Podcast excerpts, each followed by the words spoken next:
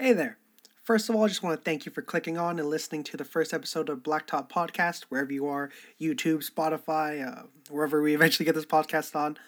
Christian, Ruben, and I are all very excited to share our content with you guys. However, before I let y'all hear this first episode, I fucked up. So basically, what happened was uh, I don't know what happened. I thought I was using my regular mic. However, that's not the case. You're going to see how my audio sounds kind of like if you're listening to uh, a song that somebody recorded through their phone. You know what I mean? When it comes to Christian and Ruben, their audio is perfectly fine. Their mics were working. Uh, it was just on my part, and I messed it up, and I apologize. However, I promise that in the future, it will not happen again. But just for this first episode, my audio goes sound a little funky. But regardless, thank you again for tuning into the first episode. I appreciate each and every one of y'all that tune in and will tune in.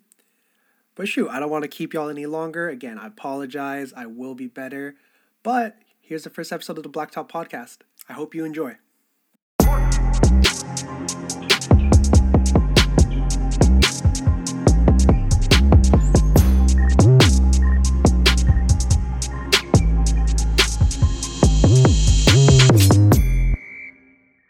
Hello there. Welcome to the first episode of the Blacktop Podcast. I am your host, DJ, formerly of the Bucks and Six podcast. I don't really know what's going on with that right now, but it's a nice new venture here. It's not just me this time, thankfully. Got some homies with me. So, first off, I'm going to introduce this man. I love him like my brother, but he's really my cousin. I got my homie, Christian. Hey yo, what's up? What's up?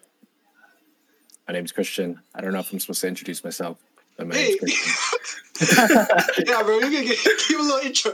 uh, hey, Christian. I'm 21. Um, don't really have a favorite NBA team. I'm just here for the vibes.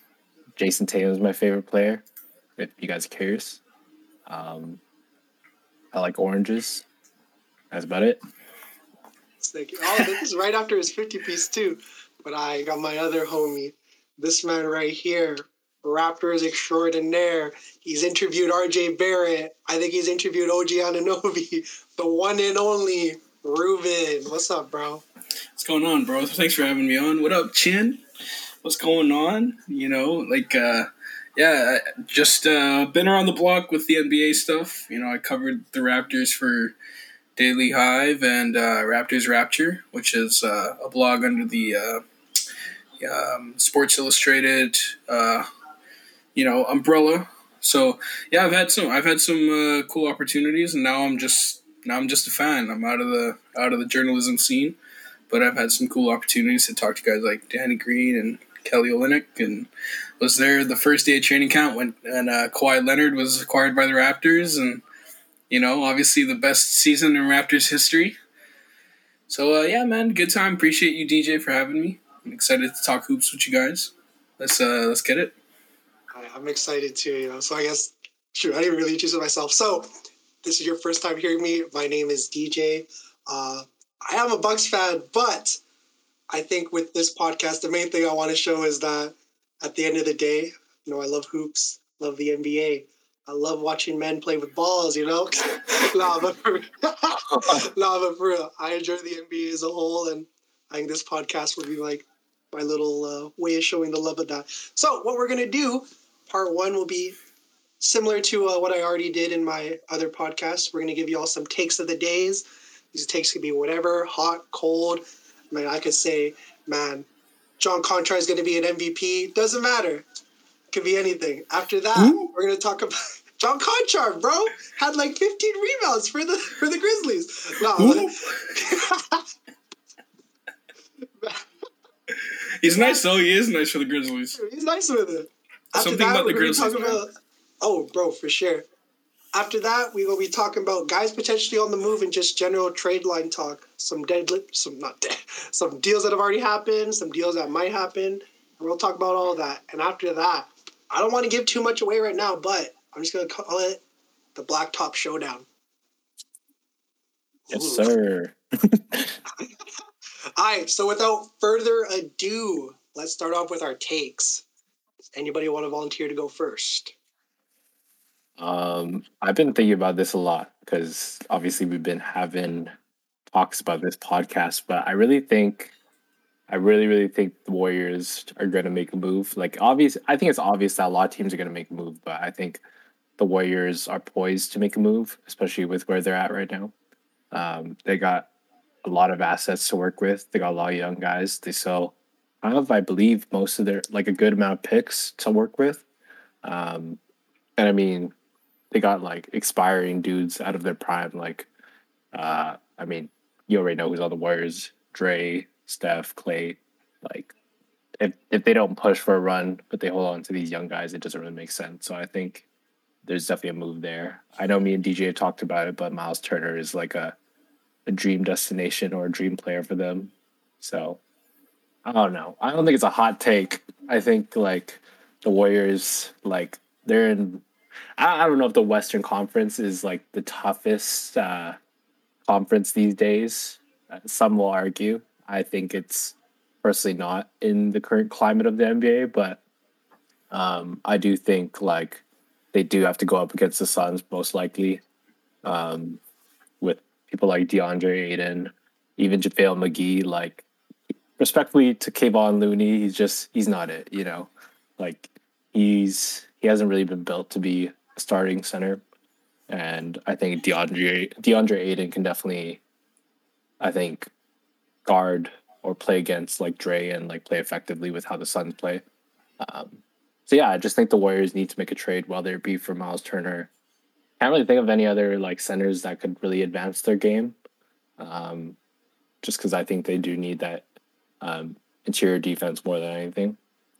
Uh, but yeah, that's my take. Yeah, I, I agree with that actually because the Warriors have a lot of assets, right? And like they've they've actually what I remember reading also is uh, how I know this is obviously because I follow the Raptors is they actually offered like that package of Kuminga, James Wiseman, Moses Moody, you know, first round picks for a, guy like Pascal Siakam. They're trying to look for, you know, a, a wing player that basically complements their their array of stars, right? A guy who can play make, a guy who can hit the three, who can defend multiple positions. Because we all know, like, that Golden State loves to play this versatile brand of basketball. Like, I mean, they basically started it, and it all starts with Steph. And, you know, like you mentioned, Miles Turner would be such a huge asset for them because defensively they don't have the guy who can anchor the paint. So when they do play a guy like DeAndre Ayton and the Phoenix Suns, that's their biggest weakness. Um, or even when they play against like a Denver Nuggets, where Jokic is, you know, in my opinion, and this could be a hot take, I think he's the best big in the league, and I think people underrate him as the potential MVP candidate. Because if you look at his numbers, he's literally the best center and the best player in the NBA right now. He is um, sure. So, you know, I th- I agree with that a lot. I think uh, Indiana is looking to sell, obviously, and I think Golden State should be a team to buy. So uh, you know, I feel that. My hot take, you know, for for this one, I think I think Philadelphia is a move away from being an NBA Finals team, and that all obviously stands with Ben Simmons, and I'm sure we're going to talk about that later in the other section. But I think they're they're a player away because they have Tobias Harris, and and while he's been inconsistent, he's shown that when he has the touches and when the offenses run through him at certain times, like he's a guy who can produce. Right, he can shoot the ball, he can put the ball on the floor. He's a really good second piece to Joel Embiid, who's obviously having just as good a season, if not better than last. And if it wasn't for all the injuries, he could be very much in the MVP conversation.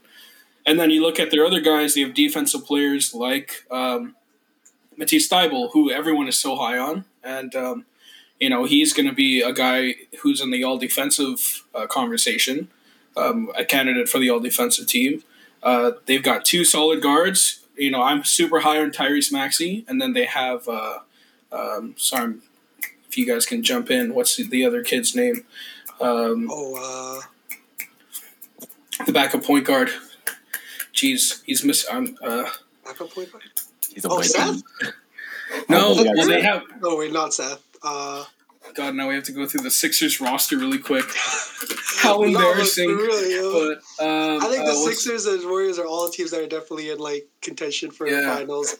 I Shake think Milton. though- I'm sorry, Oh, Shake Shake, Milton. bro! I Yeah. fucking love Shake, Jake Milton. Milton. Yeah. Oh, God. And Yeah. then look at Philly. They have Georges Niang. They have Furkan Korkmaz. They have Seth Curry. Danny Green, if and when he's healthy. They have the shooters. They need another guy who can facilitate and create. The guy who can take pressure off Joel Yeah. Embiid when he can't score, and and sometimes when teams go small, right? It's it's a lot harder for him, even though he can back his way into the post. So I mean, there's. I think they're one player away from literally being atop the Eastern Conference.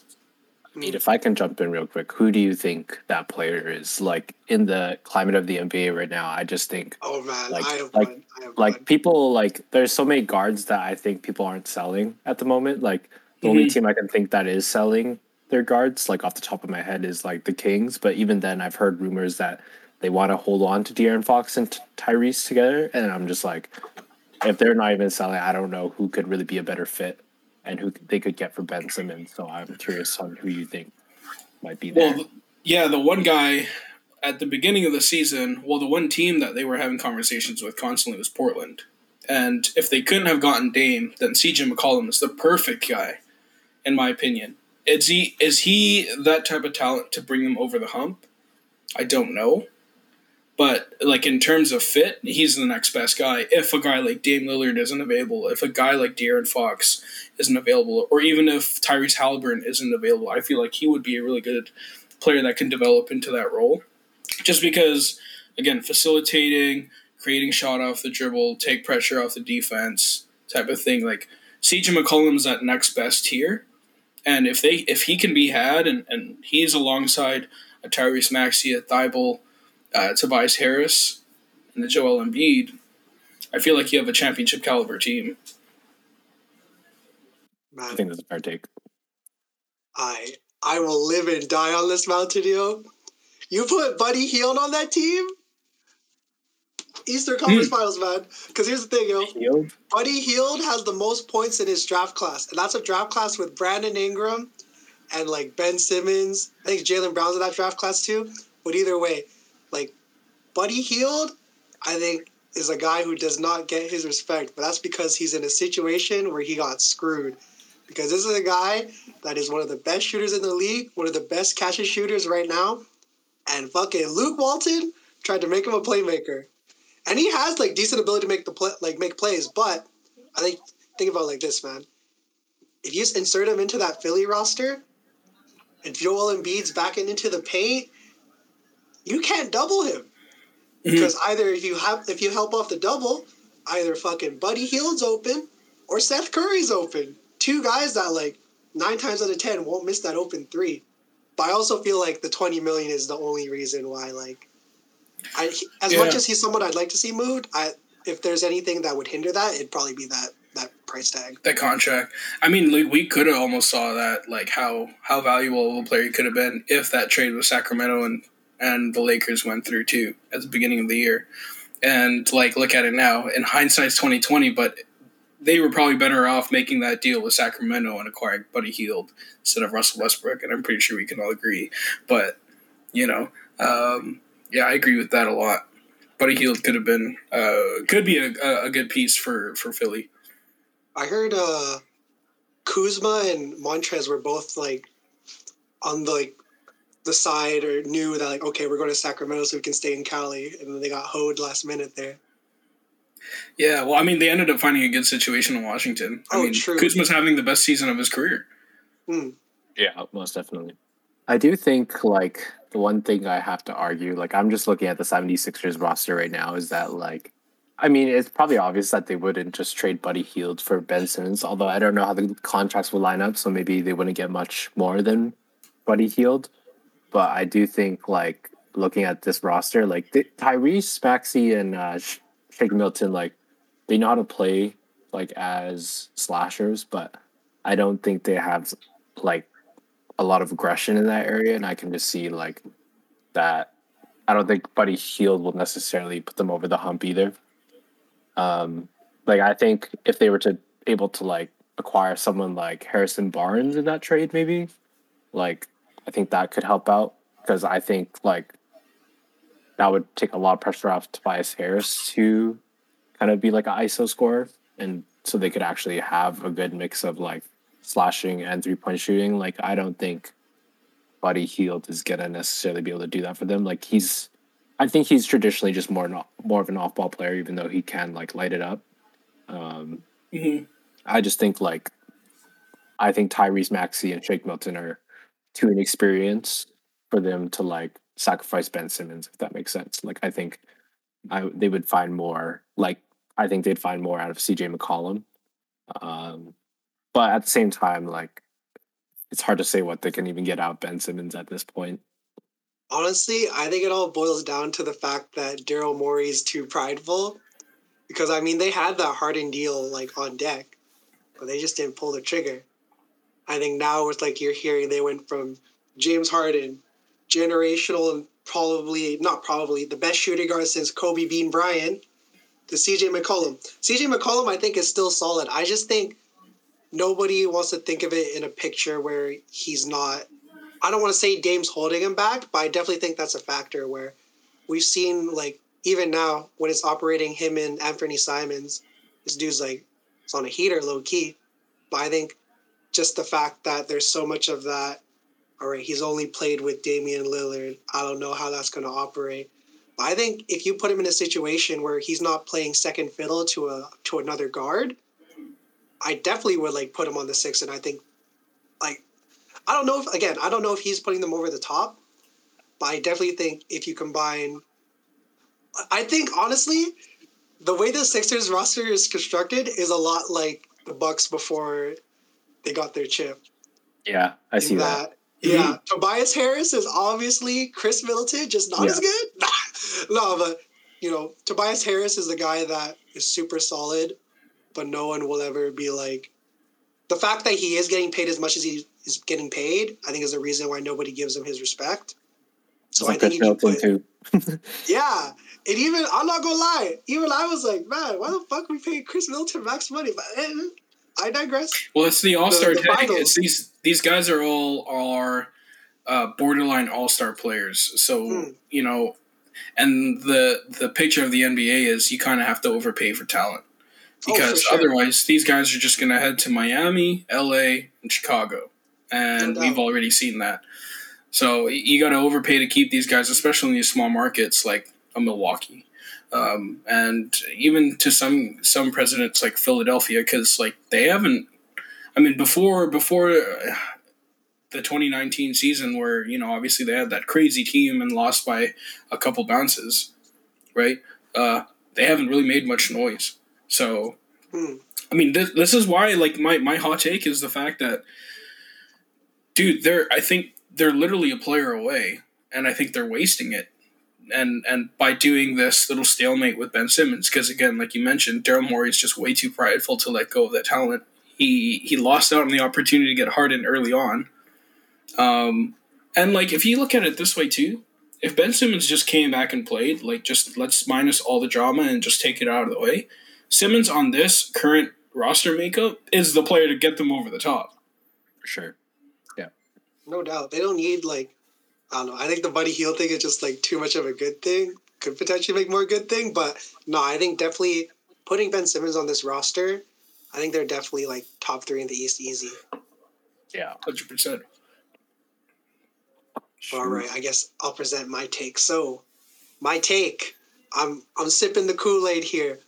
This team is very close to my heart, considering that you know they were here originally. But okay, if y'all don't know, uh, all of us are from Vancouver. Well, specifically, like not really Vancouver, but the part that you guys would know is Vancouver. It's that uh, I think the Grizzlies are going to be this year's Hawks. I think they're one of the most impressive teams this year. Ja Morant, in my opinion, should not be in MIP conversations, but MVP conversations. And I think they're going to make the conference finals. I don't think that's a bad take. Well, I, I actually think they have a they have a really good chance to make the Western Conference Finals because they have a star player, they've got bigs, they've got wings, and they've got depth. The one thing that they lack, obviously, is playoff experience. Hmm. But you can already see that the way they play is a way that could translate in the playoffs because they're very much able to play in the half court. They get out in transition also, but like when they slow it down, they're able to create offense. because Ja Morant is such a force. Obviously, the drive and kick stuff works. I mean, I want to also say, I think Memphis doesn't get their due diligence as being a great development program and their scouting. Like, dude, we were talking about it earlier offline. Konchar, bruh. Oh, Who? bro. And then he comes in and he's like, and he's a contributor.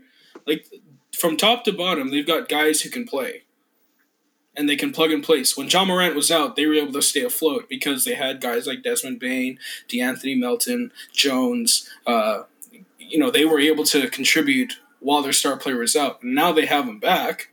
You can see, like, they have all the pieces filled for them to be able to go far enough. Like you said, the Hawks were that team last year, right? That they very much could be because they have the same similar makeup that the Hawks had last year to get them far. And the West really is a three, four man race right now. You know? Yeah. So, yeah, I mean, sure. you got obviously you got Phoenix and Golden State, and now you got Memphis in there. And the fourth team is who? Like, uh, Uh, I would say- Jazz well, I was- Jazz are in fourth right Yeah. now, but like, let's be real. Like, the Jazz are still the same team. I mean, I'm not gonna shit on the Jazz, but like, they're they're a second round exit team every year, and like, really, yo. You know what I like in the Jazz too? The Raptors from 2015 to 2018.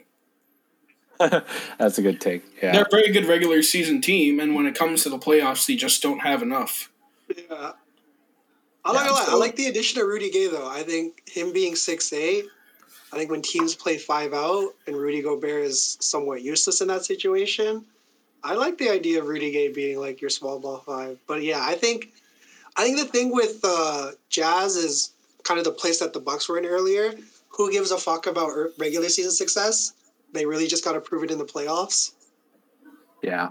And I mean, if you look at the rest of the West, I think like looking at the bottom four teams, the Lakers, the Timberwolves, Nuggets, and the Mavericks, like, I don't know how you guys feel about those teams either buying or selling, but like, I look at the Timberwolves because I, I I have Anthony Edwards and Karl-Anthony Towns on my fantasy team, so you know I'm I'm rooting on their success, but like, I feel like like a lot of players are going to be moving in the West, especially because there is a four man race, and like, I don't think.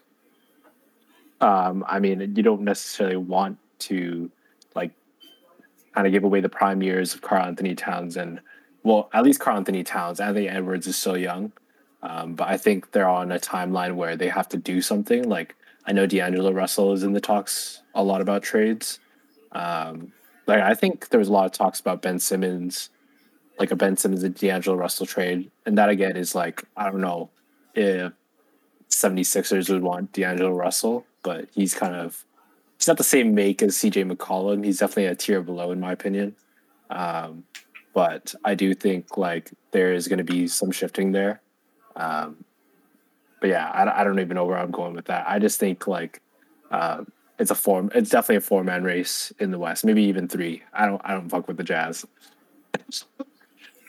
Yeah, I, I agree. I agree with that. It's probably yeah the, the three man race. The only reason why I give the four man race thing is just out of respect for Utah because they're always there.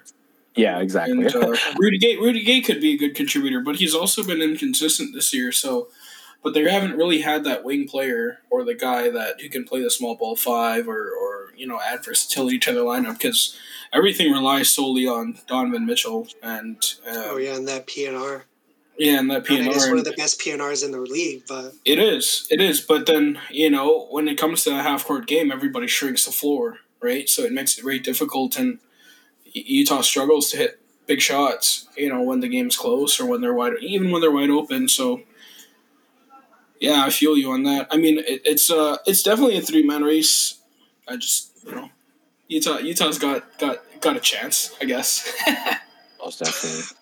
definitely. I think this is the perfect segue though. All right. So the NBA trade deadline, obviously it's like what, three weeks away or so? So let's talk about it. I mean, I guess let's talk about the moves first that have already happened. Rondo to the Cavs, I think I don't even know what's happening with that anymore because he hasn't even really been playing for them. But I Yeah. do think that's a good move. What do you guys think? Um, I mean, I think like it is a good move in a sense where if they want to be like kind of playing for a playoff experience, like they want a guy like that in their locker room. Because um, I know that's honestly why they have Ricky Rubio, but it's unfortunate he went down with the ACL injury. Because um, I've seen a lot. He's having such a good year. Yeah, he, he he literally left the year before he got injured on on like a almost thirty point triple double, and like mm-hmm. I, I just think like they're probably trying to not replicate that feeling, but given that their timeline is like guys like Jarrett Allen and Darius Garland and maybe Collin Sexton if he comes back, like I do think they're trying to just gain playoff experience for those guys so that they can be like a big team in the future. Um, but I mean, Rondo as a player, I think that's like as a player like on their team is an insignificant move. Like it's more for the locker room and for like development, in my opinion. Yeah, I feel but, I feel that. You know, he popped off like with the Lakers um, when they won their championship. Like people were like, "Oh man, Rondo's like playoff player, like playoff Rondo. He was shooting threes in the playoffs." Like, but that was you know, as many would say, the Mickey Mouse year. So that's another thing. Yeah. I feel that. I think I think I, I agree with uh, with Christian. Like that Rondo deal is simply just to add another veteran to the locker room and a guy who can help mentor a guy like Darius Garland. And if and when he comes back, you know, Collin Sexton.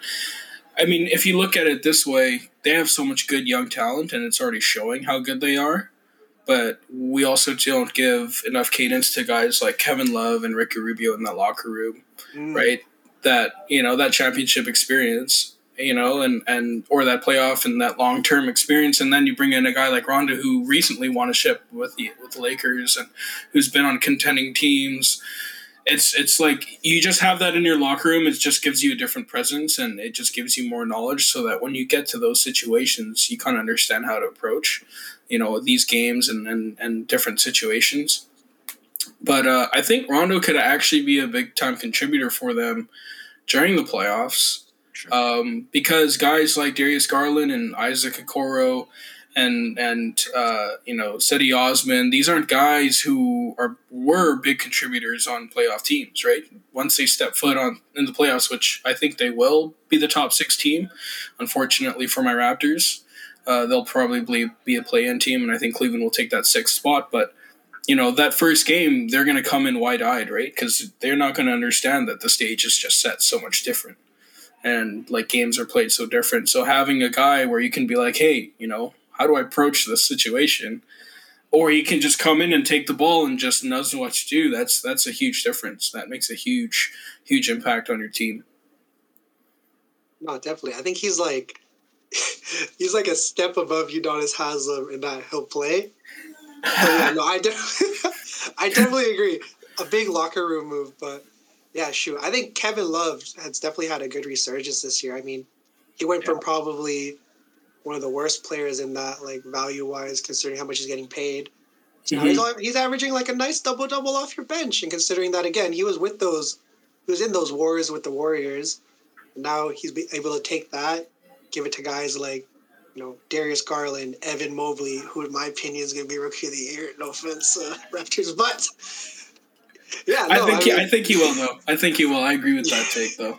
Yeah, I, I, yeah. Realistically speaking, realistically speaking, I mean, Evan Mobley is on pace. He's in talks for all defensive team in his rookie year. That shit hasn't been done since Tim Duncan. Yeah, yeah. No, he's been great. He's been great, and also I would say a lot of it helps him because his right hand man, his right hand anchor is Jarrett Allen, who is also one of the best defensive bigs in the league. Definitely, definitely. So uh, I would I would also it's not to take away from Evan Mobley and how good he, he's been, but it's definitely helpful when you have another guy beside you who can guard the paint and and uh, protect your your inside. But yeah, Evan Mobley's been good, man. Oh no doubt. Well, I mean, when Tim Duncan came in, wasn't David David Robinson was still playing, so he still exactly, had like yeah. the inside presence. So yeah, yeah. issue. I think the Cavs is definitely like they're a team I think should look to buy a bit more though, in my opinion. Mm. Who, do you, who do you think they be buying? Like I'm just thinking about their their roster. Like I, I don't know who. I like. I actually have heard that they're trying to like, not that they're trying. Like this is all rumors, of course. That Collin Sexton could be bought off, considering his injury status. Like he's out for the season, um, and that like if they wanted to make a move for him. Like Darius Garland is like one of their obvious future players. Um, if they roll the dice right, I don't think they need Collin Sexton, um, given the style of play and like having Evan Mobley and Jarrett Allen, like you guys said. So, I think who do you think like, or who do you think they'd be buying right now? I think. Well, they'd be sorry, looking before, to, I just want to oh, add ahead, that. Dylan. Yeah, sorry, sorry, bro. I just want to add that Sexton has been in trade talks since beginning of the year, For or even going back as far as the summertime and free agency. Um, so if there is an odd man out, it's it's like you said, Christian probably Collin Sexton. Yeah, no, I think with Sexton, it's very much similar to how with Dame and CJ. We've seen how much a short backcourt duo can really like do in the playoffs. In that case, you know, Western Conference Finals, but you get swept. But no, I think if I were the Cavs, I'd be looking to get maybe like another wing, like a guy who can actually more classical sense of the wing. Because I mean, playing the three seven footers is cool and all, but I feel like come playoff time, you need you need the ability to like play more conventional style basketball here and there. As much as Cedi Osman is good, I don't. I enjoy him, as you know, towards the end of my rotation, but I wouldn't want him as like you know one of the first guys off my bench. Well, I mean, they're starting Lauri Markkanen, and he's like uh, he's a center. He's a power forward center that's playing the three spot right now. So they've gone unconventional and gone super big, right, with the length and the size, and then they're playing, um, you know, Garland and Isaac Okoro and and and whatnot. But it's tough if you look around the league. Who are wings that are going to be available come trade deadline? You know, I mean, like uh, the the names like we mentioned are like Buddy Hield and Harrison Barnes. Like those would be guys that are great. That would he would be a great fit. But the only guy that they have value to offer going backwards is a guy like Collin Sexton, and they already have enough guards in Sacramento unless they work a three team deal with another team that needs a guard.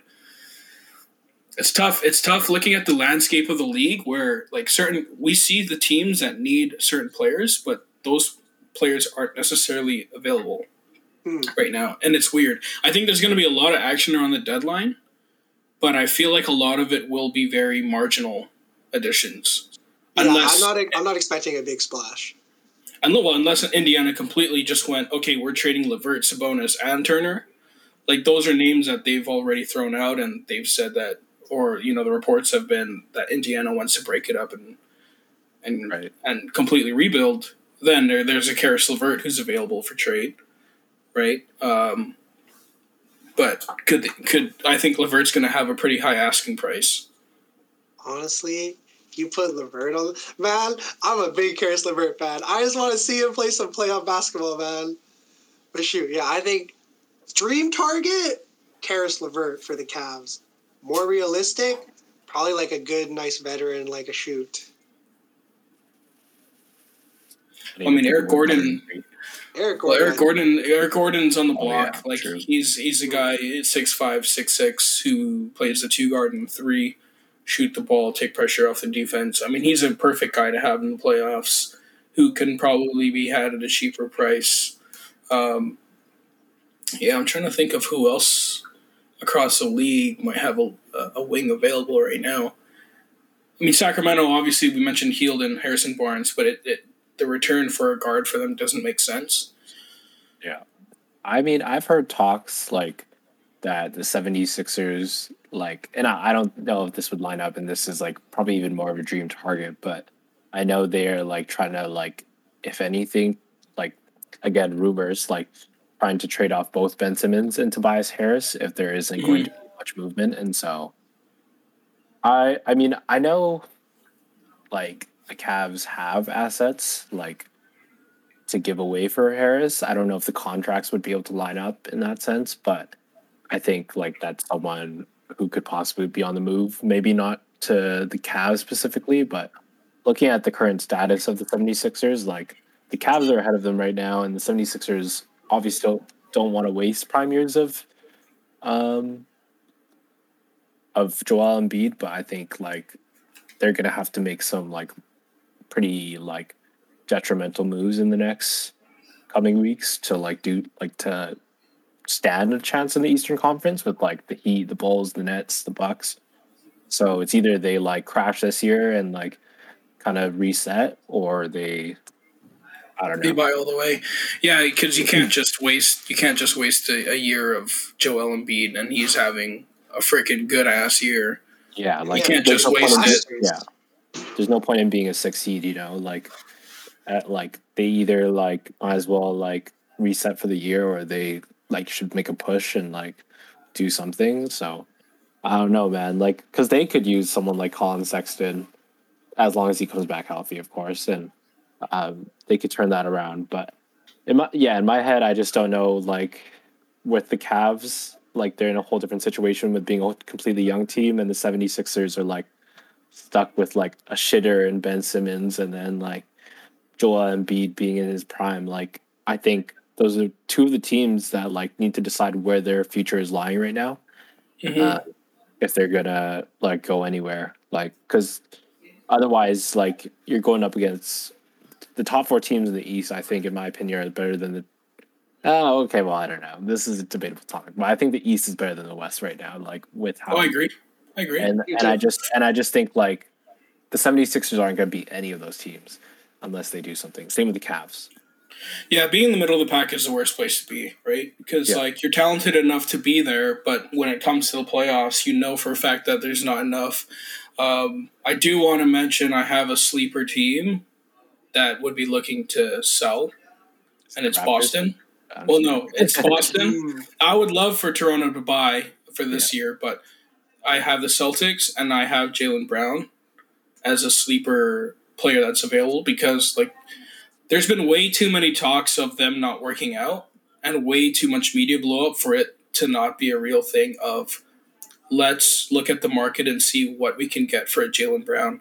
And yeah, like let's be real too. Like this makeup of the roster, for first of all, the front office doesn't didn't do a really good job of putting the players around the two J's. But the other part of it too is like if the two also can't play with each other at a consistent basis, you know, they're both young. Okay, like let's let's let's put that aside for now. Like how how can you expect them to play with a full makeup roster because you don't even know how these guys can actually complement each other on the floor because they're they're both very similar players very ball dominant you know these are guy who guys who need high volume shots to to get theirs um, solid defenders i wouldn't say great but jaylen brown could be a potential name a sleeper name in my opinion and there's a lot of teams that would be willing to pay a shit ton of money for that um, money and being in terms of value, like players and, and picks being sent back to, to Boston. So yeah, that's a sleeper sleeper team and a player that I think could be had at, at, at the deadline. Definitely. I mean, shoot. Whoops. If I'm like a team that's like looking to contend, I would definitely pick up. In my opinion, Mhm. I think game for Jaylen Brown, low key. I mean, shoot. I think the thing is, I feel like it's harder. I mean, we've seen with a lot of the recent championship teams. I mean, look at the Bucks. I think you have dominance in every facet, but not two chefs in one kitchen kind of thing. I Yeah. think it's hard to make it work with two guys who are so good, but play the same position. It's not that it can't work. I feel like it's way harder. So I feel like if you were to insert either a ball dominant or another guard, because I feel like in terms of centers, I like Robert Williams as their starter because he plays so much bigger than being six eight, and he, Mhm. I mean, he he low key got some vision here and there, but I mean, if I'm the Blazers, I, I would low key. I think the Blazers, as much as Dame is that team, and as much as he will go down in the history of that franchise, I don't think his future is there. Oh yeah, I definitely mean, think they're not winning I anything right now. Yeah. I would do that Jaylen Brown deal, but I also don't see that happening just based on the fact that he's not going to play for a while. And if you're the Celtics, obviously, every time you're losing, every time like you're staying around 500, games matter that much more. When you're supposed to be this team that's in contention, and now you're not, or not necessarily not, but now you're like fighting for your playoffs lives. You, you need like instant stuff. So I definitely think even Jaylen Brown for Ben Simmons, I'd consider low key.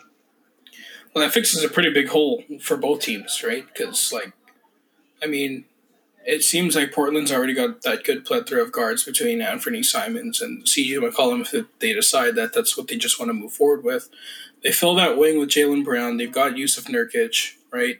And then you look on Boston's side, they haven't found a good point guard since. I mean, they haven't found consistency at the point guard spot since. Like what? Isaiah Thomas? Isaiah Thomas, yeah. Yeah. Um, I mean, Isaiah Thomas, and then it was Kyrie, and then at that point, who was it? Kemba.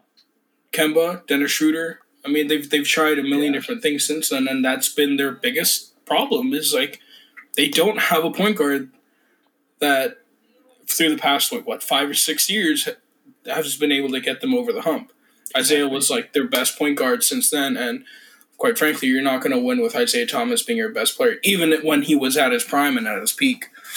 Yeah. So, and I mean, I feel like I, that's a trade that makes sense. Exactly, and I, I mean, like, I'm kind of a default Celtics fan at this point because I love Jayson Tatum. I hate how they play because, like, there is a statistic, like, and I mean, it's kind of telling of how bad the Celtics have gotten that Jayson Tatum has missed like I think maybe he's hit one now, but he like missed like twenty of his last free throws or not free throws, twenty of his last three point shots at Yeah, he was like two percent or something. Yeah, and like I think that's telling because like he traditionally when he was starting with the Celtics was an off ball player more than anything. And he would be more of a catch and shoot and ISO type of guy when needed. But now that teams know like you don't need to lock up Dennis Schroeder. Like he basically like is like the Lone Ranger alongside Jaylen Brown, and they play the same way where it's like get to the hoop or like pull up mid shot if they can, but like those are just ineffective shots at the end of the day, right? So I do think, like as someone who wants to see Tatum thrive, I think they definitely need to get rid of Jaylen Brown, in my opinion in order to like move along. And I think the only reason they're holding on to him is because he fits in their timeline. Because like Robert Williams, Jayson Tatum, and Jaylen Brown are like probably their future right now, and like they're three young guys, and so they don't want anyone that will will ruin the timeline. Because I don't think they're a win now team this season at least. Um, so they're not going to, in my opinion, trade for like someone who's in the older caliber um, if they're wanting to like be in contention in the next few years. Like I think Jaylen Brown would be traded for another younger guy, probably the point guard position. So Ben Simmons is a good trade. I just think that that's going to be tough to pull off. But yeah, I just think I I, I hate Jaylen Brown as someone who like loves Jayson Tatum because they just they play terribly together, and I've been like I've been watching them for like the last two years now, and they just gotten worse and worse, man. Yeah. Yeah. Yeah, I feel that they need a better makeup of players for it to be to to actually evaluate if that those two can actually coexist long term. So we'll, we'll see what they do at the deadline. I assume I assume they're gonna be either buyers or sellers. Um, they very well could be both because they might just try and make a push for the play on. Because um, they definitely have the top tier talent, or they could be sellers and just say, "Hey, let's let's screw off with this season, um, and let's just try to get better in the off season and get a high draft pick and and go from there." Yeah. Definitely. yeah. Now let's talk about let's talk about a team like the Pacers, man. Because I mean, I think as much as everybody wants them to be sellers, I feel like the only people that don't want them to be sellers are the people that run that fucking ship. Cause I mean, I mean, have y'all heard Gordon Hayward's a dude they're targeting. As much as Gordon Hayward's like an amazing player, that's definitely not someone I'm targeting because I mean, you have all these assets, you have all this potential, but the main thing you're like concerned with is staying mediocre. And I don't think the fans deserve that. That's why Paul George left. So if I'm the Pacers, man, I'm I'm selling the ship, yo. I wanted to grab like anyone like 25 and below kind of thing, man. Stuff. Yeah, I definitely think they got to sell. I mean, it's it's they've been middle of the pack since Paul George left, right? So they have the talent, it, but these guys are all complementary pieces. Sabonis is mm, an all star. Perfect point. We Brogdon is a great complementary piece who is in that that third tier of guards that you know could help a championship team. You Myles Turner is still young at 25, 24, 25 years of age. a good center who can shoot the long ball, defend the paint, who can have a form of versatility because he's he's quite agile as a player. So he works with pretty much any team. But like these aren't guys that you build your core around. You got to have that guy. Like Caris LeVert is also in the the the older stages now of his career where you the talks of him having a ceiling are kind of gone. These are all complementary guys that don't complement a single player. Like if they had a Paul George, then this works. This works perfect. Yeah. But they don't have a Paul George. So like where are they right now? So they've got to sell. And if they're gonna buy a guy like Gordon Hayward, they're only moving sideways. And like you said, DJ, like and they're not gonna go anywhere else considering how tough the East is now. And this is a plug and and trying to make it as unbiased as possible. A team like Toronto right now is still fighting for a playoff spot, but they also know that it's a development season. If you take Dragic off of the roster, they are actually the youngest team in the NBA. So, if you take Dragic off of the roster, you have the youngest team that's developing, but they're also understanding that they're trying to win, and that's a different situation versus a team like Indiana, where it's a bunch of older guys. They don't really have young talent other than Chris Duarte.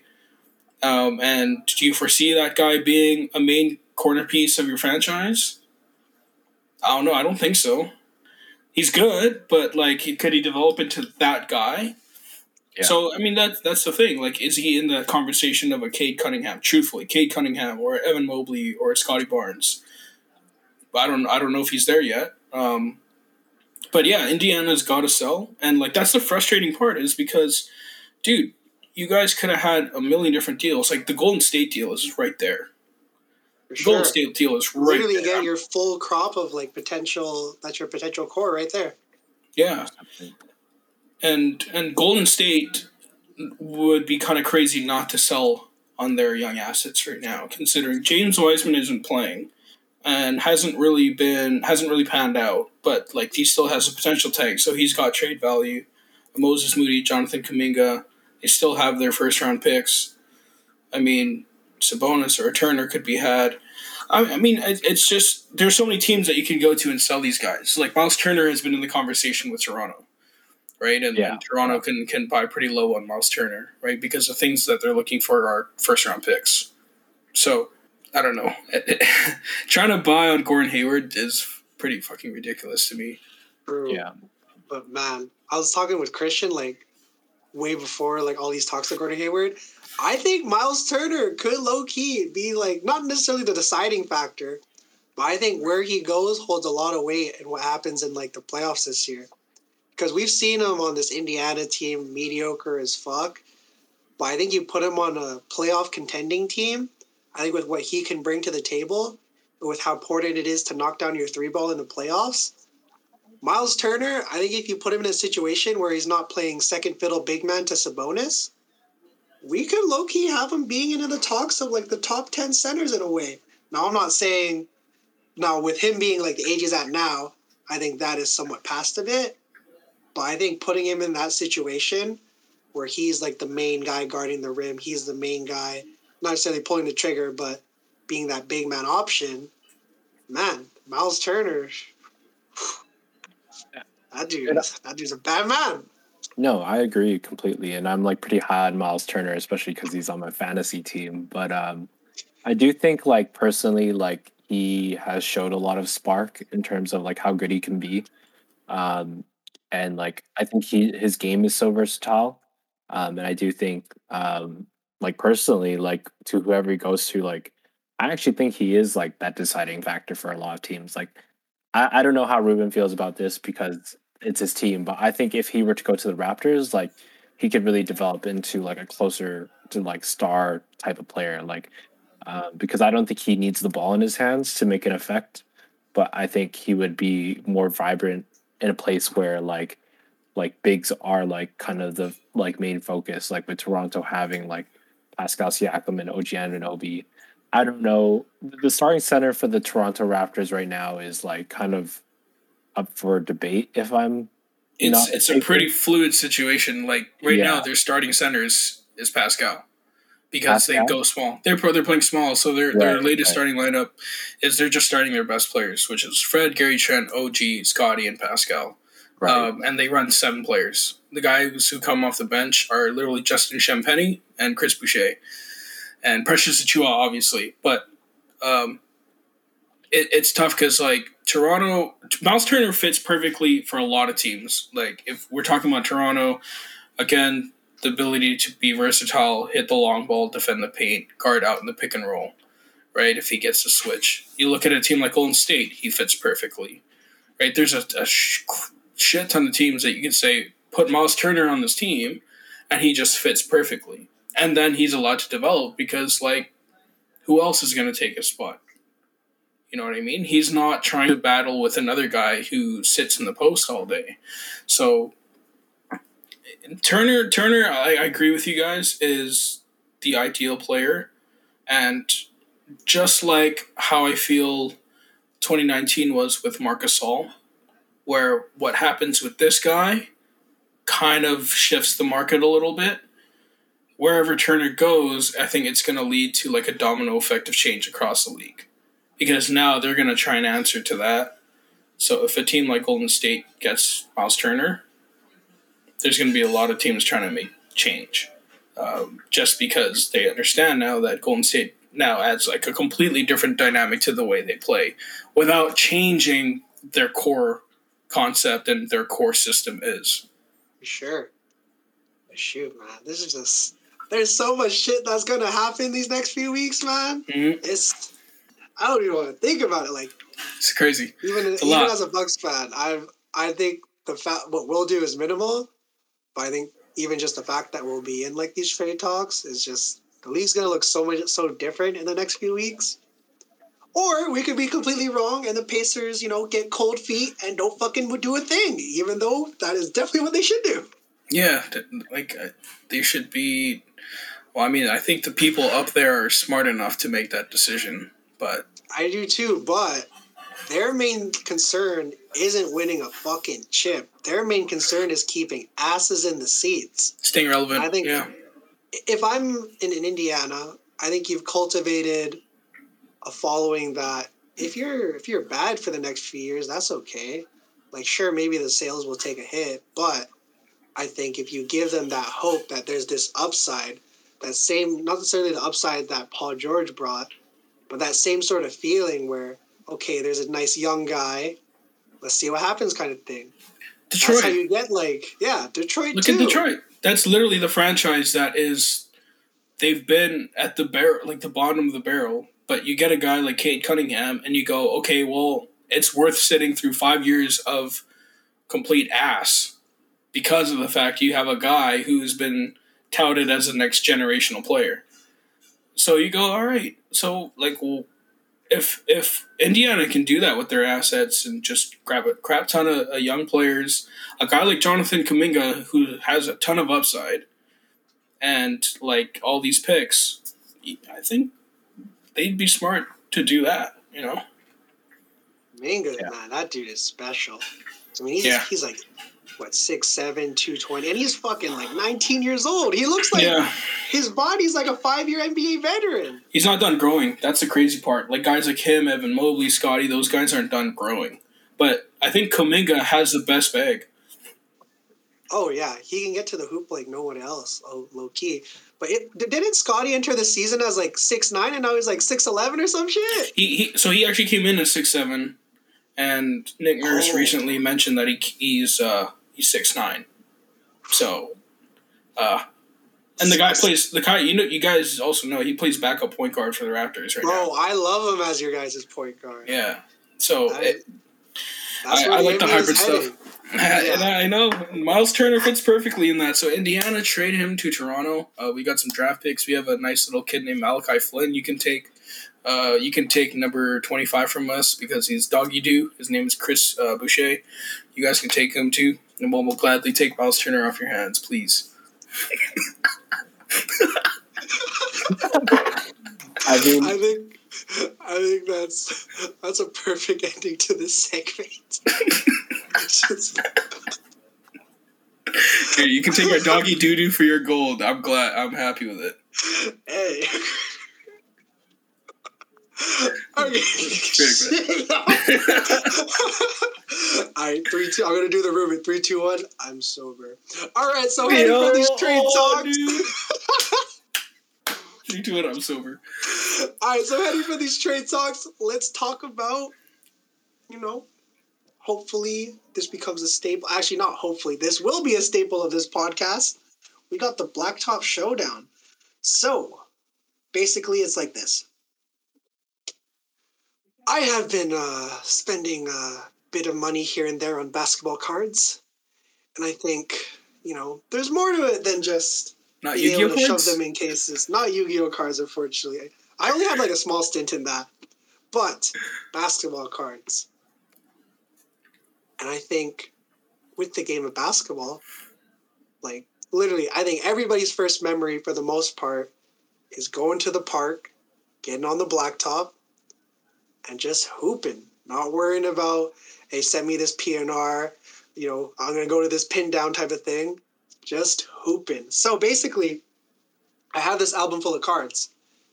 We're all gonna pick numbers one to nine. We're gonna pick three of them, and then through some RNG, we're gonna get our players. Now these players range from about probably early '90s to today. So you could get anyone from like you get a James Worthy to like a Kevin Porter Jr. So the scale is that big. I will say though, all the '90s players are like good. So so there's no like because I don't know who was a fucking bum in the '90s. But that being said, there are things called wild cards. So the wild cards we have, let me bring it up real quick. I will probably put a nice little gap here so that you guys don't hear that. Who's a who's a good wild card? Um, the great Darko Milicic. Close. I got Sam Bowie in here. Yo, man, that guy was the greatest of all time. Bro, Sam Bowie was the greatest player in the 1984 draft class.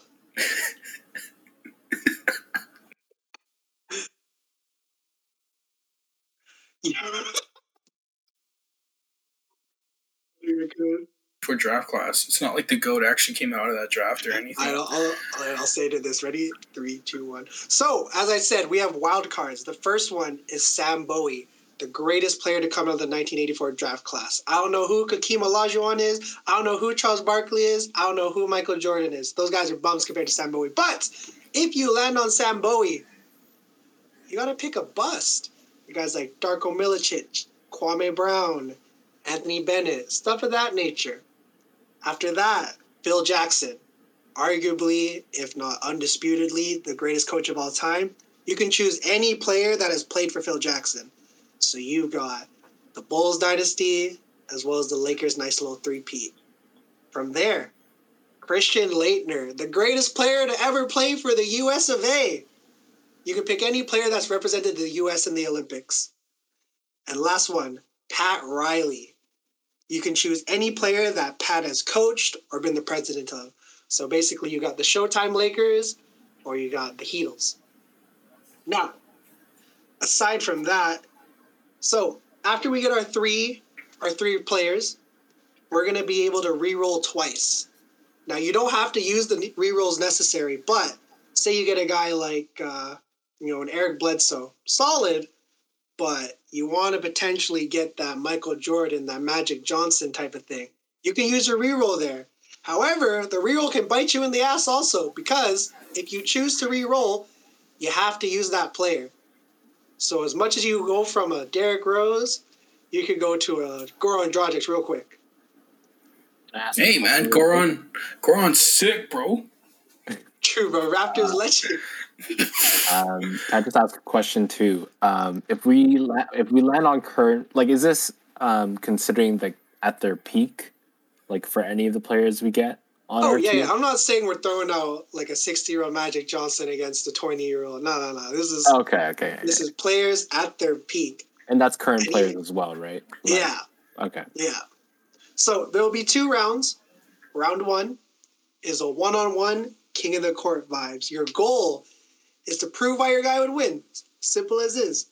You get a minute to debate to provide your primary points, and then after that, you'll have a 30 second rebuttal against the other guy. You can choose any of your players at this time. And the person who will be judging is just the guy that's, you know, the guy that's not presenting at that time. Round two. After we've gone through all of our guys, it's a three on three against each of our teams. You know, you got to prove why your three would be on the blacktop. You got to prove why your three would be running uh, the court on 2K kind of thing. All right. So, without further ado, y'all gotta give me give me three numbers, one to nine. You can double up if you want. If you want to go all nines, don't matter to me. You want to go first, Chin? Uh, sure. Give me one, five, and five. One, five, and five. All right, all right. And let me set up this RNG thing real quick. I will share my screen. Where's it? There we go. Bing, bang, boom. Kind of All nervous. right. no, me too. We're gonna get like I'm gonna get LeBron James. LeBron. LeBron James. LeBron James. LeBron James. There we go. Ooh, this thing open. Okay.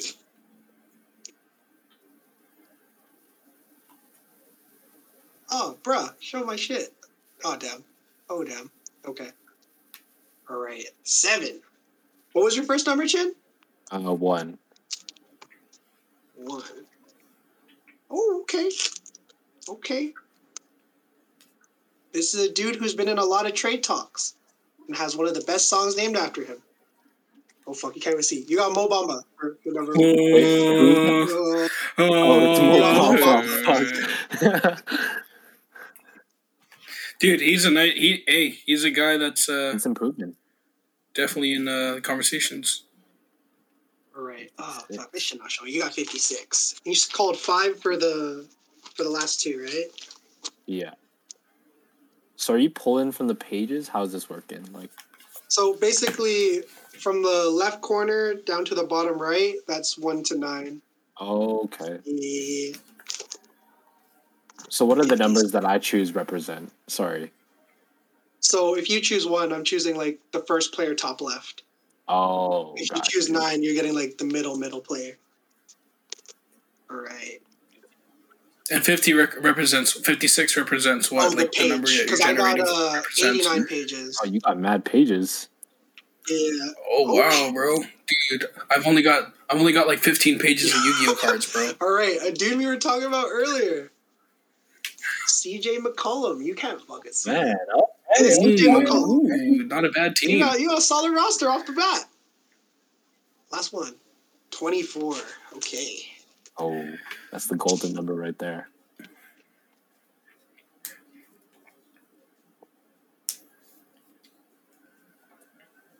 Number twenty four, the gold number for Norman Powell. Guys are part of one of the best talk shows.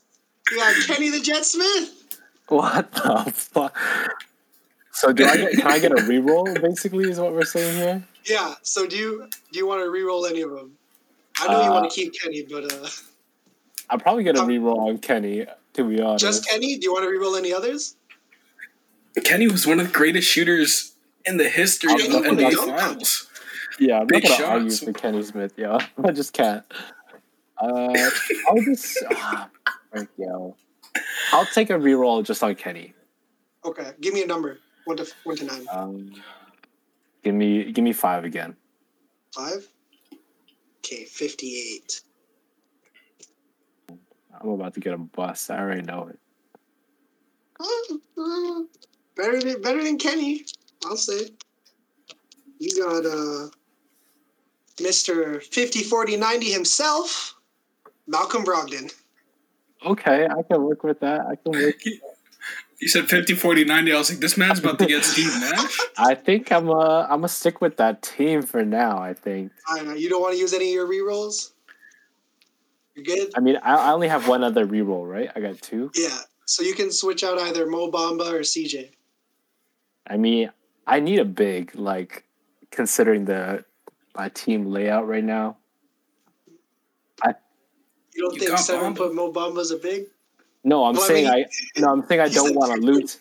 I'm saying I don't want to lose him, but like I wouldn't risk CJ McCollum. You know, like I don't. I'm sure you got good players in there, but like, what if I get like, I don't know, man. Like, I don't even have anyone off the top of my head. What if I get Matisse? Thybulle? My new. Manu Bull. Yo, my new Ball is in here. All There's a few Manu Balls in here. You know what? Just for the fun of it, let's re-roll for CJ. I think I, I might be Roll messing for up. here. CJ. So you're keeping you're keeping Mo and Malcolm. Okay. Actually, hold up, hold up, hold up, hold up. Sorry, I'm I'm really. Let's re-roll for Malcolm Brogdon again. No, no, Malcolm Brogdon you have to keep because you Oh, re-rolled. right, right. That's what I thought. Yeah, okay, yeah, yeah. No, yeah. Let's re-roll for CJ. Okay. Number one to nine. Damn. Uh, give me one. And you said five? Uh, no, sorry. Give me one. One is the number I Oh, picked. one. Sorry, my bad.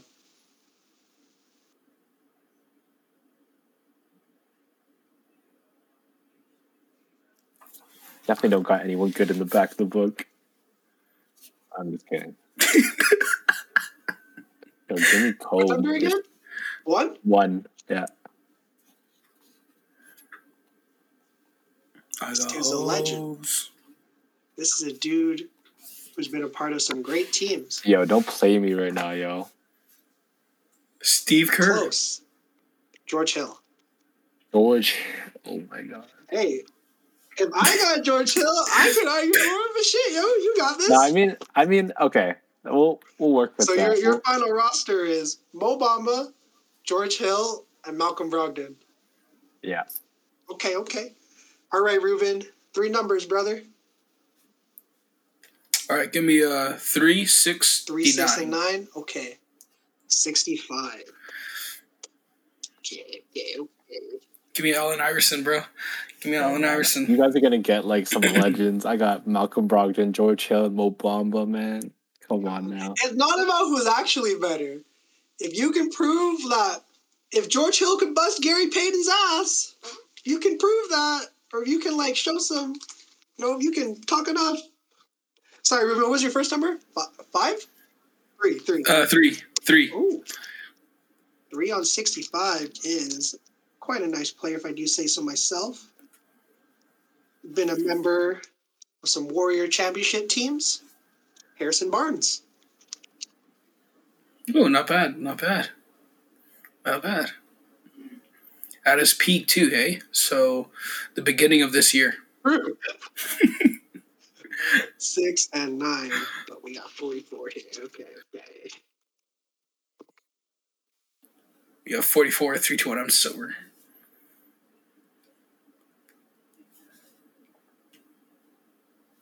Our first like legend. This is a dude who was on the NBA 75 list. Bernard King.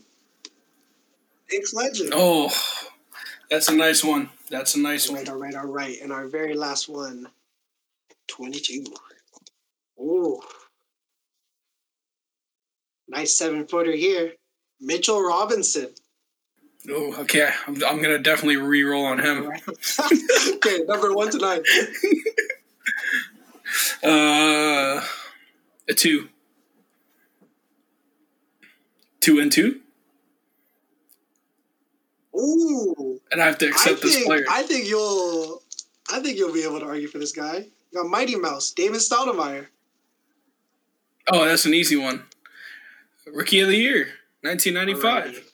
Uh, I got no way of proving it on my chin, but no, I'm not. I will choose uh, three, seven, and five. Oh fuck! I roll them back. Okay.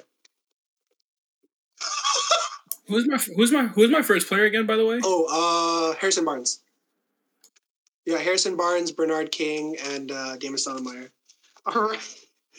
I got the best player in the Rockets right now, Kevin Porter Jr. Hey, man, you you, you manifested it. You literally said his True, name bro, before we started. I'm not section. gonna lie, I was drinking the Kool Aid on him too.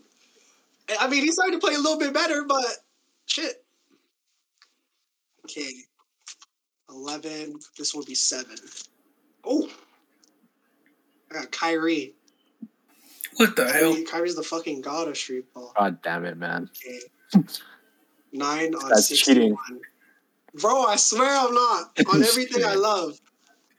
Cheater, cheater, cheater. Come on, man.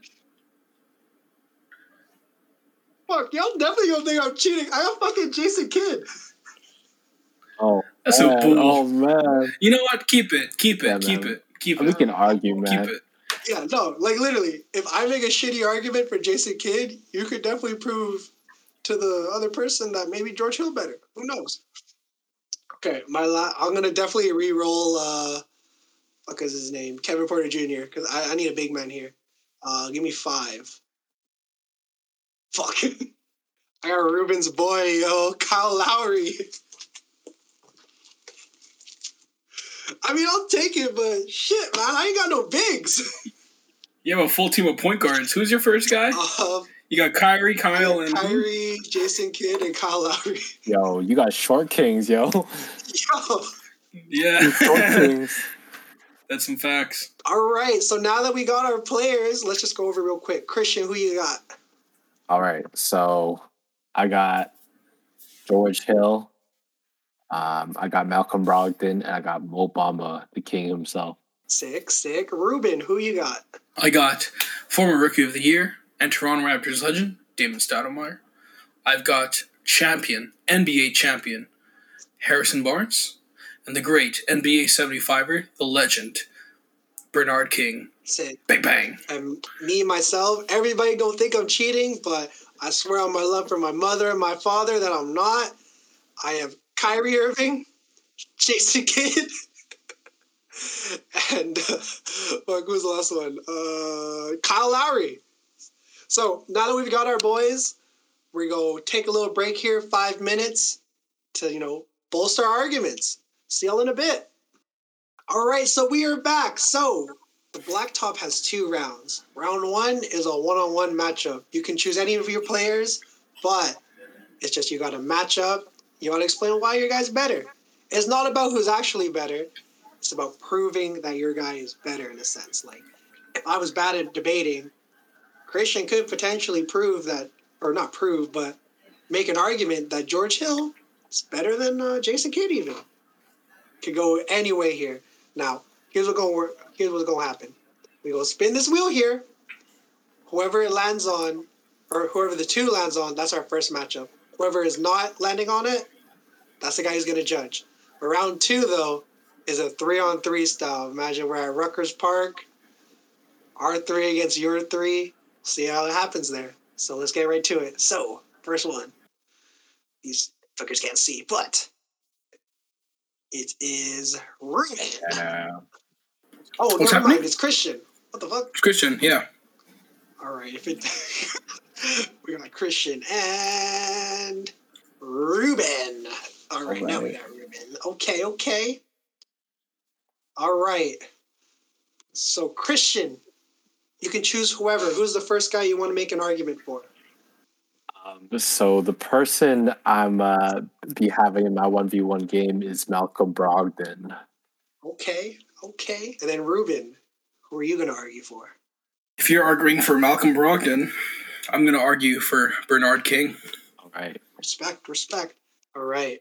So Christian arguing for Malcolm Brogdon and Ruben arguing for Bernard King. Christian, your one minute starts now. Okay. So let's just get some uh, shit out of the air real quick. So Malcolm Brogdon, by surprise, like I honestly didn't know this, but on his career, he's averaging 15.4 points per game. And like, obviously, like that doesn't sound all that big when you compare him to the likes of anyone in the NBA 75. But you have to think about it from the perspective that this is the type of player that it's literally been in the shadow of players since the beginning of his career. And he still won Rookie of the Year. Even though his draft class, let's say, isn't, you know, anything special, that's still an accolade worth mentioning. When you think of Rookie of the Years, you can think of crazy players like Derrick Rose, Michael Jordan. Okay, let's not get that far. But let's just say, like, let's think of that, right? Like, that is one of the largest accolades. It's only winnable in the first season of your career. Um, and so that's, I think that's my first point is that averaging 15.4, Time. Oh. I'm cut off already. Yeah, you get a minute. Oh man, I didn't. Even, I'm not even. All right, fuck. I could definitely should have uh, mentioned my other points there. All good. You can bring that energy up in your rebuttal. Now, Ruben, your opening argument. Do you guys are? Do you guys want me to like say shit if it's like ten seconds? Would that help? Maybe Fuck a bunch yeah. Sure. Okay, yeah, Yeah. I'll do that. My bad. Okay. Ruben presenting his argument for Bernard King in three, two, one, go. All right, well, so we're talking about Bernard King, an NBA 75er, a legend in his own right. We're talking about one of the explosive, most explosive, and professional scorers of his era. Dude, at one season, 1985, averaged 32.9 points per game and had eight 50 point games for his career. So, I mean, the stats say it all. He is one of the legends, one of the greatest of all time. Um, his ability to post up defenders, very athletic, uh, ability to finish with both hands uh, made him uh, a scorer that separated him from pretty much anybody else in the league at that time. One season, he tore his ACL, I think it was, or he had a major in- knee injury, ruined his season, came back and actually won NBA Comeback Player of the Year. And he had 22, what was it, uh, 22.7 points per game for New York the next, the following season after his injury. So uh, you're talking about one of the greatest scorers in NBA history. Um, so I think he would win in one on one. All right, now 30 second rebuttal. In three, two, one, go. Okay, so I'm just gonna be straight. Like Bernard King and Malcolm Brogdon are t- on two different pedestals, but I truly believe Malcolm Brogdon still has a case to be made that he's always been seen as a role player, and there's a lot of untapped potential there. And if you're on the blacktop, like you don't consider like 32 points per game, you consider who could actually be player better player on the floor. Being a 50, 40, 90 player, there's only been eight players to ever do it. I don't know if anyone did it in the last few seasons, but saying. All right, all right, all right, all right, all right. Okay, Ruben, your rebuttal in three, two, one, go. I like Malcolm Brogdon, really solid role player. Um, but at 6'4, uh, constant injuries, I just don't think he has the facilities uh, to guard a guy like Bernard King, who is, you know, in the stratosphere of guys like we've seen Kevin Durant, LeBron James, James Harden, those kind of scorers. Bernard King has those numbers, and if it were one on one on the blacktop, it's easy money. All right, all right, all right, all right, all right, all right, all right. So, Christian, you put up a valiant effort, but I'm gonna have to give it to Ruben. All things that aside, though, I think off rip, one thing I definitely gotta change is like put tears. So that's definitely something I'll do for next episode. But we're rolling with what we got right now. So Yeah, yeah. score one for Ruben. So I will be arguing. Uh, I'll bring out the big fish man because it's Ruben. I, I gotta go, Kyle Lowry. Okay, okay, okay. All right, I like that. Or Ruben, who you, who you gonna bring out? Well, I'm gonna bring up another Raptor great, Damon Stoudemire. All right, I respect that. Okay. I will start first. In three, two, one, boom. All right, now when we're talking about Kyle Lowry, we're talking about a man who literally has the nickname Mr. Raptor, the greatest Raptor of all time. This is a guy that teams threw away, but he found a home in Toronto.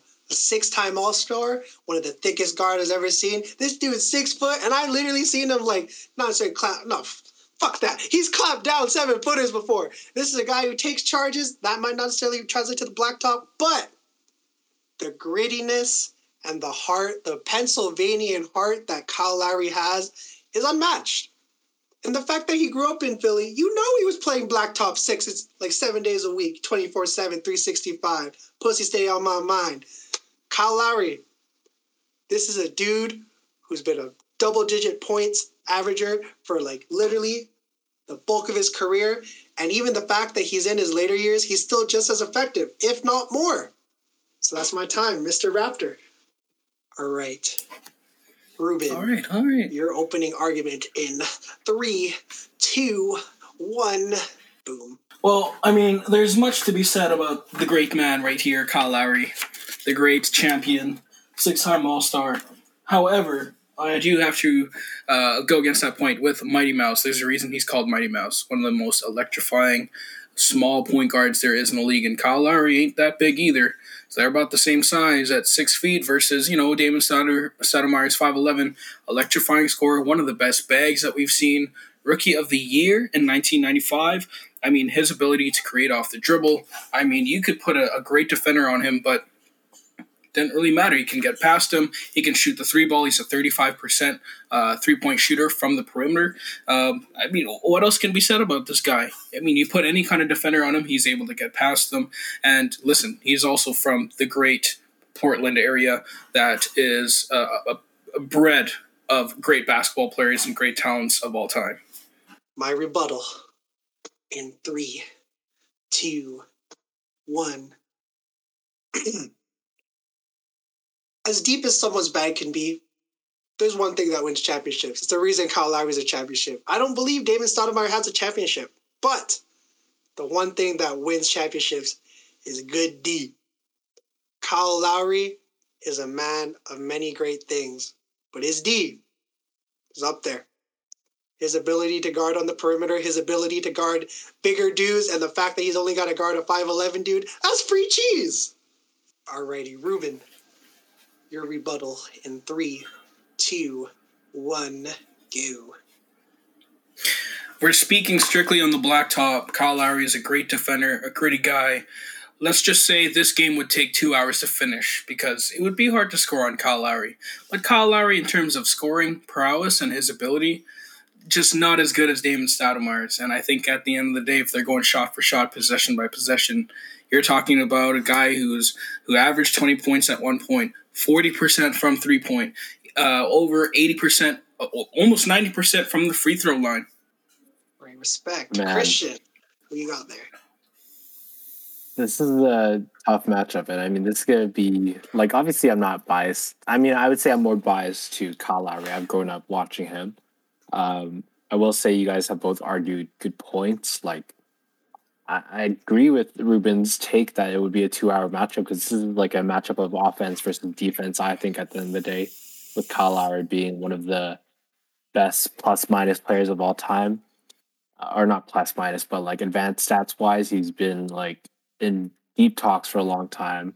Um, but I'm gonna have to give this one surprisingly to Ruben. I think what I took away from it is that, um, like, I mean, I've been convinced honestly that like in his career, like Damon Stoudemire, like I think he's just been like an offensive threat, and I think I agree that on the blacktop, like that'll be more a little more important. You know, regardless of how big Kyle Lowry's booty is, I just think like the type of way blacktop is laid out, I just think um, you know there isn't going to be anyone to like help Lowry's ass if uh, you know it's taken to the paint or anything like that.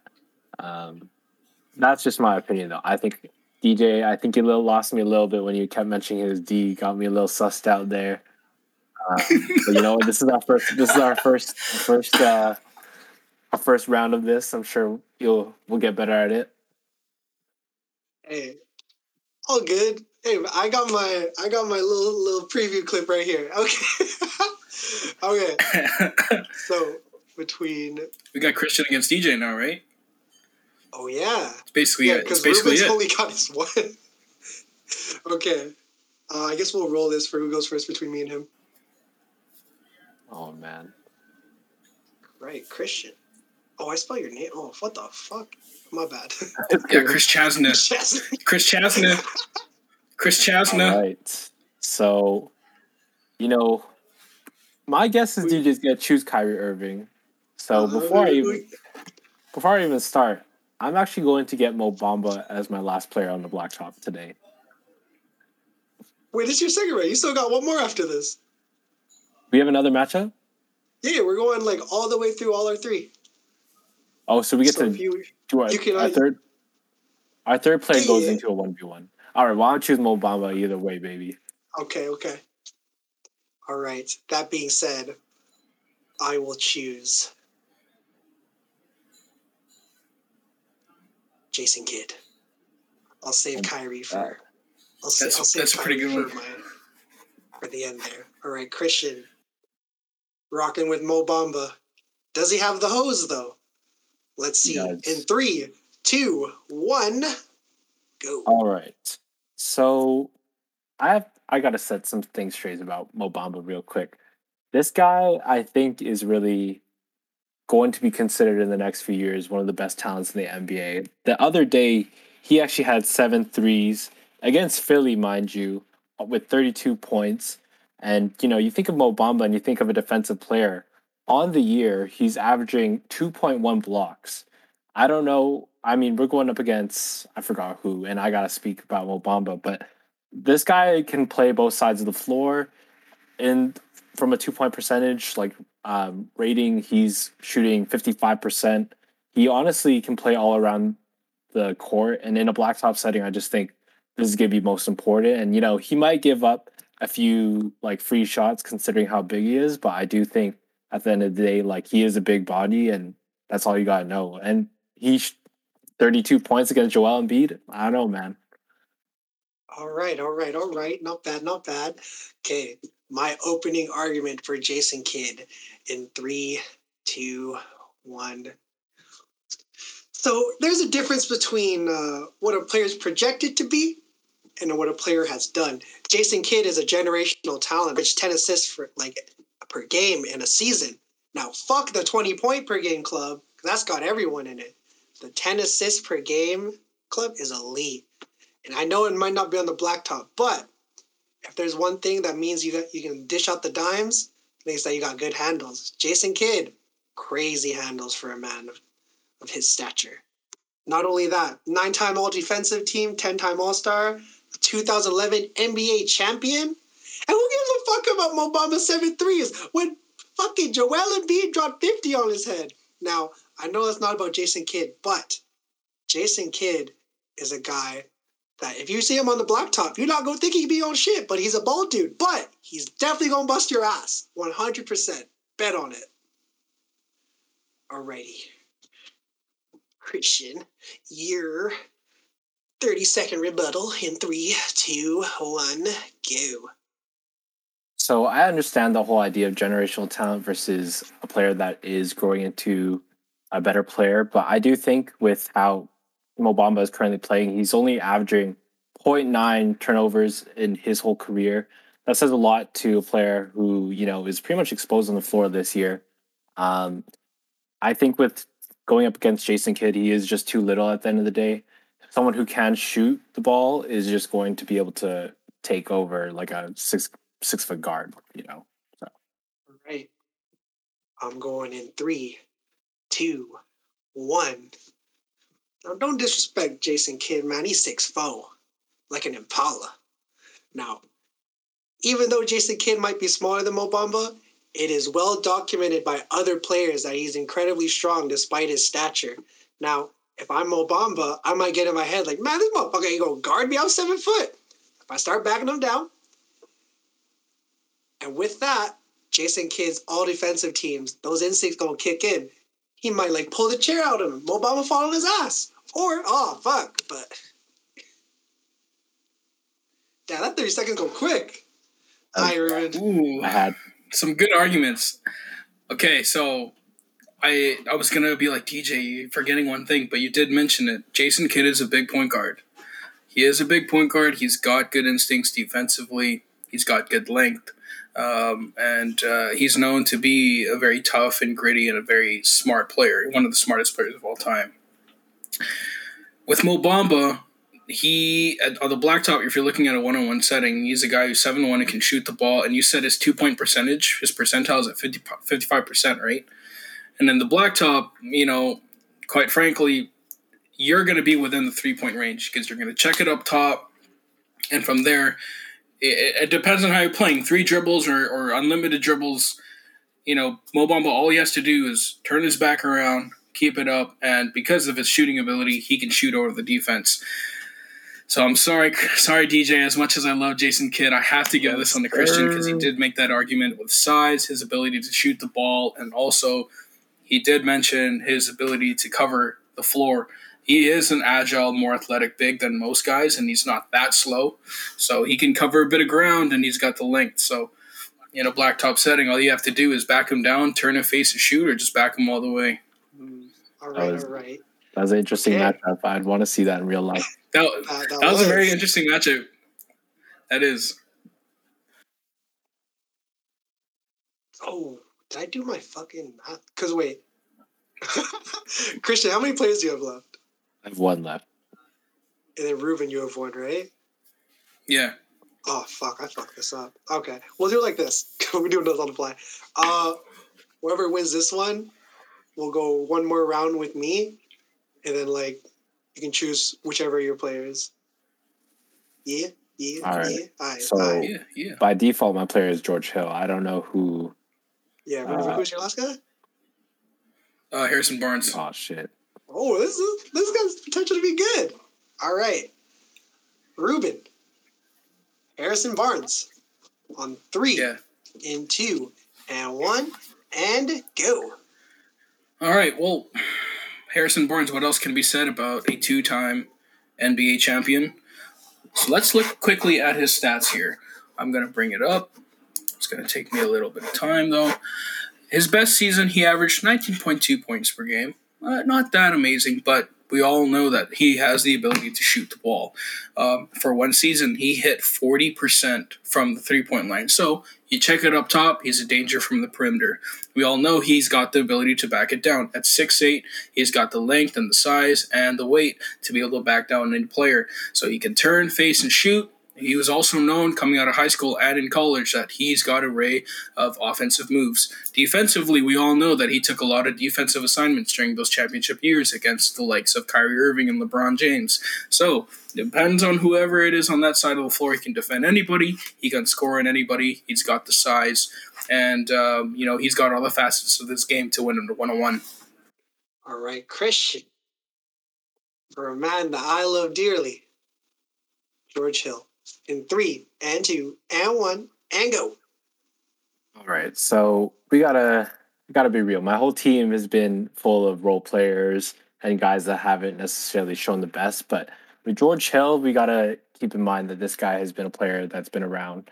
And in his best season, he averaged sixteen point nine with two players on his team, um, or even three. You could consider Roy Hibbert, Paul George, Danny Granger, all players that um, you know were considerably in their prime at the. And this guy was playing at seventeen points per game this is like my same argument with Malcolm Brogdon that he is just a player at the end of the day um, that hasn't been given you know ever the spotlight. But he sixteen point nine points per game beside Paul George, like you'll take that every day. Um, he's always been like an agile player. He's um, a plus defender, averaging one steal in his whole career. Which you know, considering he's played sixteen seasons and he's rode the bench a lot of it, like this guy is considerably a good player in his prime. If you were to ever see him as a star, so. All right, all right, all right, all right, all right, all right, all right. Ruben, you're oh, that shit gonna type. There we go. Your rebuttal in three, two, one, go. Paul or George Hill, really solid player, but a lot of those 17 points per game during that time was off of spot up shots and the pick and roll. His ability to create with a secondary offensive player and his ability to be able to hit the wide open shots when other players are drawing defenders in, big time. You don't have that on the blacktop. And he doesn't have very much of a bag. Harrison Barnes will be able to lock that down, checks it back up to Harrison Barnes. It's a back down or a three point in your face. Aye, okay, okay. Christian, rebuttal in three and two and one and go.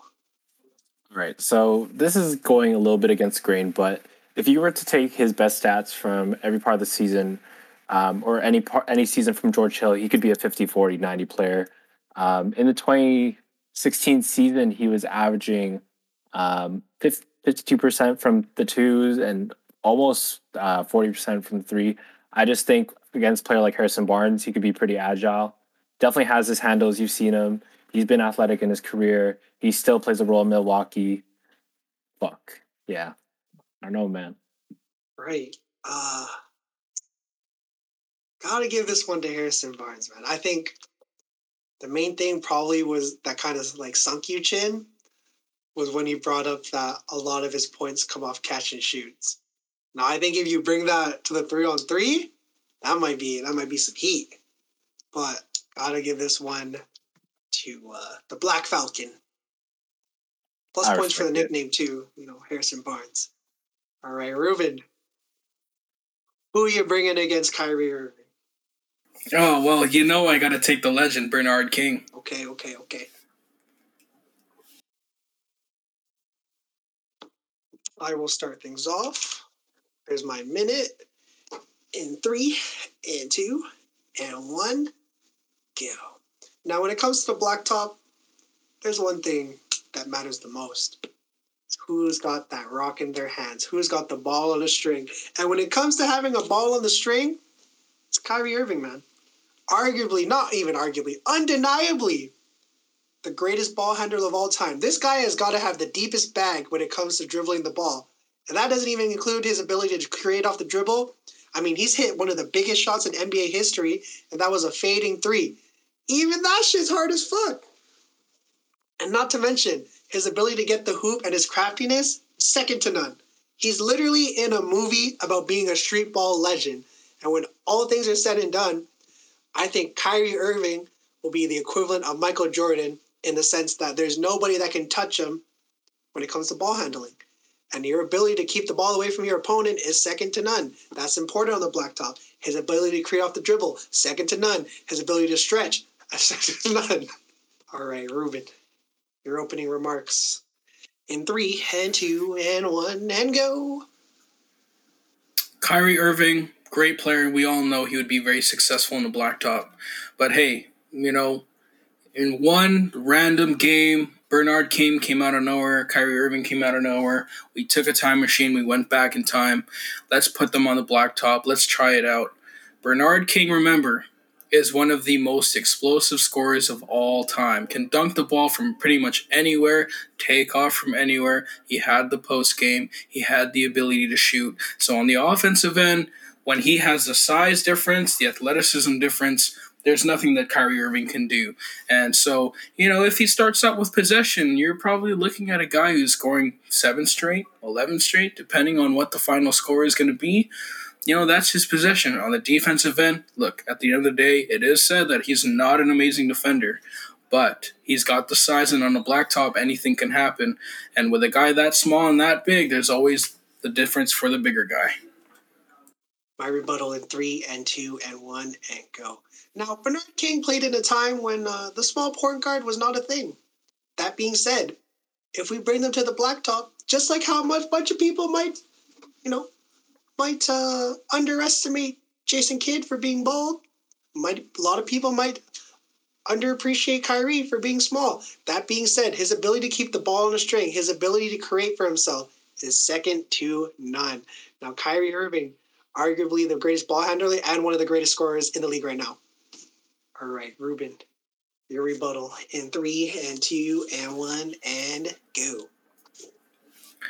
There's no doubt Kyrie Irving is one of the most has one of the best bags we've ever seen in NBA history. I mean, he's pulled off some great plays in games, but Bernard King is a Hall of Fame player, an NBA 75er.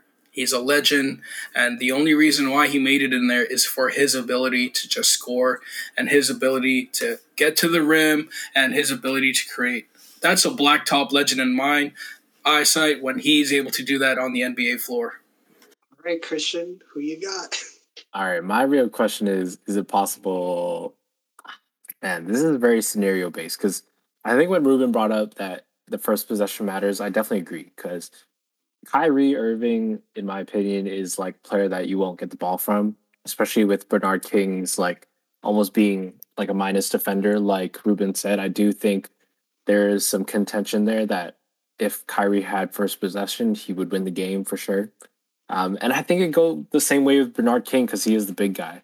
So like, I don't know if this is allowed because personally, like, I might just be like making up rules as we go. But I think like, I, I mean, it's not possible to tie in basketball, but this is this is hard to say. Like, you might have to bring this to two K to settle this, man. Like, at this point, like, I I, I honestly can't choose because I, I do think like I don't know if Kyrie was involved in the top 75 list. I like skimmed through it.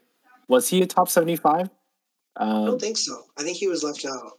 yeah, but like, I think all things considered, like Yeah, yeah, he was left out.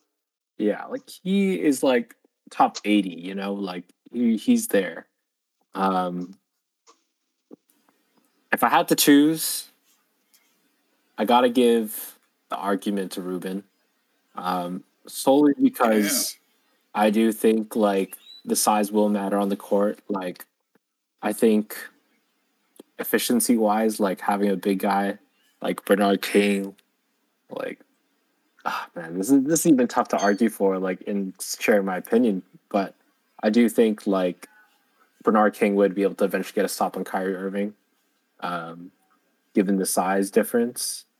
Um, and then from that, it might be just be barbecue chicken all day. So I think if we're thinking per- first possession, either way, Bernard King, I think, could come out on top. This is probably a hot take, though. Kyrie is undeniably the best ball. Uh, not the. It's not undeniable, but Yeah, I'm not gonna lie. That was pretty like you put it damn. above. You know, it's a reach, man. It's a reach for me. Honestly, I was like, damn, Kyrie. But I would, I would. I'm just trying to like envision it. It's like the size and contesting a shot. If Kyrie doesn't already blow past him or anything like that. But you know, also Bernard King is also one of the most athletic players during his time. So that's why. I think. so so many so many variables, but Kyrie it's for sure like he's a blacktop player by heart. For sure. I think maybe I'm just. He's smoke- literally the only dude I've ever seen fucking spit on the ground to get a shot. If that no screen blacktop, I don't know what to do. But hey, it's okay. I lost all my three. I kind of deserve it because low key, right off the bat, there was a hole in this shit. I gotta make different tiers, but that's okay. We will come back better. But all right, we got round two, the three on three. Now, this one isn't necessarily one that we'll judge. You know, maybe the comments will decide, whoever. But we'll give each other. Uh, we'll go two minutes this time, so that you can go present your three against each other's three, and what you think's gonna happen. Now, we'll spin for order though. We'll spin for order. Okay. I think we should make it spicy and make it a minute. That's that. Maybe I'm you want to go minute it? I'm down if y'all are down. Minute? I think we gotta like play on ball a little bit. I think we have Okay, to. okay. Little, We'll, Yeah, we'll keep I it like that. I like that. little bit of Okay. motion, you know. You gotta. True, true, true. All right, I'm fucked. I'm covered. Oh, Who was the first one? Was that Alright. me already? I was me. So it's DJ and Christian. Okay. it's me, I- Christian, and then Rubes. Okay. All right. Mm, Let's do. Let me throw a suggestion out to you guys. For sure. No rebuttal, just one minute. Oh yeah, yeah. Just a minute. This one's Sure. no rebuttal. Just one minute, because that because we've made arguments about the individual players. Yeah. I think there's a really good argument that can be made now, keeping that in context with your own team. All right. Let's do it. All right, three and two and one and go. Now, Kyle Lowry, Jason Kidd, Kyrie Irving. Three of the top guards in their respective positions at their given times. Kyrie Irving would obviously be my two. He's shooting the ball every possession he gets. He's creating for himself. And now I got one of the best passers of all time, Jason Kidd, to assist to him. Now, we all regard James Harden as one of the best passers in the league right now, but Jason Kidd is one of the best passers of all time. His ability to get the balls to people, second to none. Now, I can't forget about Kyle Lowry. Who gives a fuck if he's six foot? He's gonna body up Mo Bamba. Now, obviously, there's no refs, but again, his ability to defend is crazy good. Now, when it comes to Kyrie Irving, there's no one on the court that I think could guard him if he's able to move out, if he's able to like space the floor more, able to have more room to maneuver. He's definitely getting by everybody, free cheese every day. And shoot, Kyle Lowry, big fat ass. All I gotta say. All right. Damn, that made it come up quick, yo. You gotta go all three. Okay, Christian, All right. in three and two and one and go.